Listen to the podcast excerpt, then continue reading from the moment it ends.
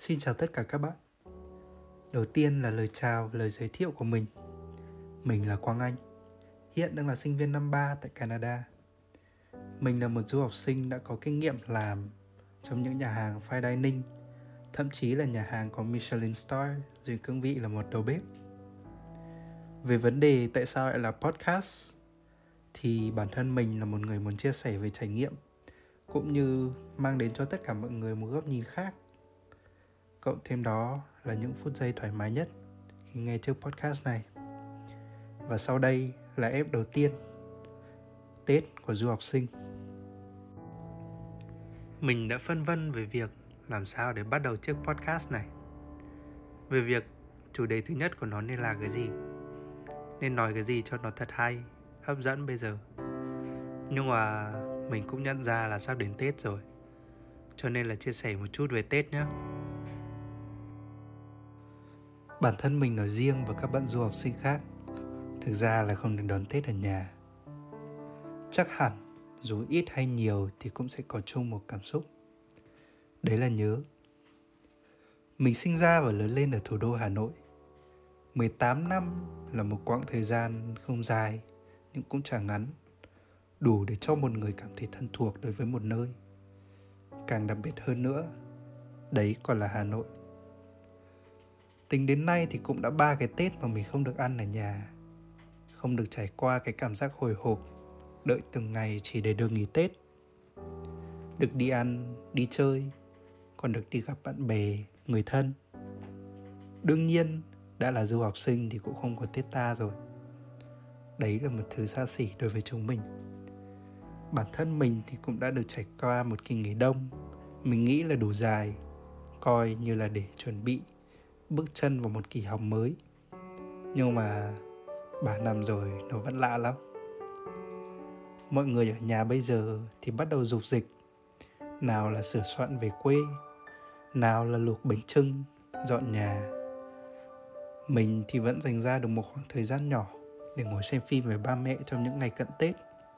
Ít nhất là để cảm nhận được phần nào cái không khí, sự nhộn nhịp ở Việt Nam. Đi xa thì cái thật sự mà mình nhớ nhất đấy lại là đồ ăn ở nhà. Càng nhớ hơn là đồ ăn ngày Tết. Ở nhà thì mình thường hay mua nem hải sản, bánh trưng, rồi giò, xôi gấc, đủ kiểu. Chắc là cũng chỉ có gà và canh là nhà mình tự nấu thôi. Đến tận bây giờ bản thân mình là một người đứng bếp vẫn thèm cái vị đồ ăn mua ở ngoài nó khác lắm mà cái kiểu có muốn cũng không thể làm ra được ấy chắc là tại vì bản thân họ có công thức riêng, hoặc chỉ đơn giản là tại lúc đấy mình được ngồi ăn cùng với gia đình. Đôi khi còn là ăn vụng nữa. Nhắc lại cũng thấy thèm. Thường thường thì ngày xưa cùng xong giao thừa, mình sẽ ngồi cùng với gia đình mình, nhấp môi một chén rượu sữa. Mỗi người sẽ tự kiểm điểm lại bản thân trong năm vừa qua, rằng mình đã làm được những gì, chia sẻ với nhau những định hướng trong tương lai mẹ mình thì không thức được khuya.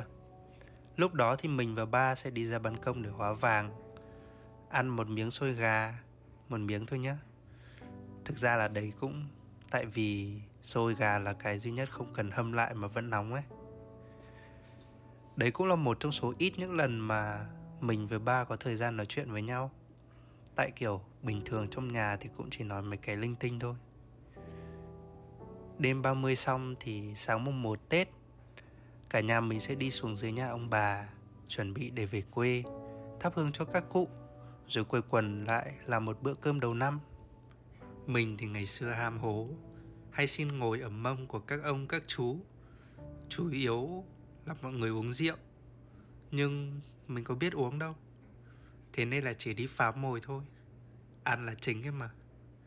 Còn nhớ cái lần vớ được chai rượu ngọt ngọt, không biết mang ở đâu về hồi bé uống thấy thích lắm. Tại nó ngọt mà. Xong rồi, quá chén. Quay về sốt 39 40 độ. Bị cả nhà mắng cho. Đúng chửa luôn. Đã thế mấy ngày hôm sau, đi chúc tết lại còn chạy đi khắp nơi để chào mọi người. Xin lì xì. Rất là tích cực.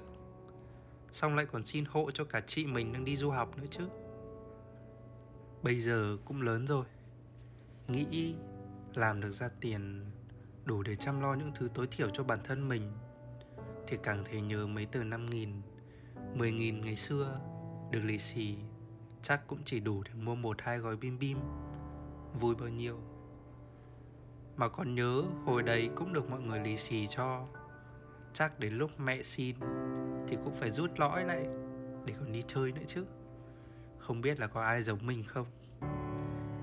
Kể ra thì bây giờ cũng không ở gần nhà, cũng không thể về ngay được. Nhưng mà vẫn có một sự may mắn là mình vẫn có người thân ở bên cạnh. Mình cũng bắt đầu dọn nhà để đón tết, mặc dù là không được nghỉ. Cũng chuẩn bị để nấu chút đồ ăn cùng giao thừa, mặc dù là khi giao thừa bên mình lại ở giữa ban trưa thôi. Nhưng mà không sao, nó cũng không ảnh hưởng nhiều đến cái cảm xúc mà mình đã chờ đợi bao nhiêu lâu cái khoảnh khắc mà cuối năm cũ đi qua, để lại đầu năm mới cùng với nhiều thứ mới và càng nhiều hơn là các dự định ở phía trước. Về phần cảm nhận của bản thân, mình thực ra chỉ thấy nhớ thôi. Nhớ bạn bè, nhớ ba mẹ, người thân. Nhưng mà tiếc rằng bây giờ lại không ở nhà để đón tết mất rồi. Thôi thì mình cũng xin phép được gửi lời chúc đến tất cả mọi người, dù là ở xa hay gần, ở cạnh gia đình hay là chuẩn bị đón tết ở một nơi nào đấy, đều sẽ có một khoảng thời gian thật là vui vẻ. Một năm mới thật là hạnh phúc và may mắn nhé.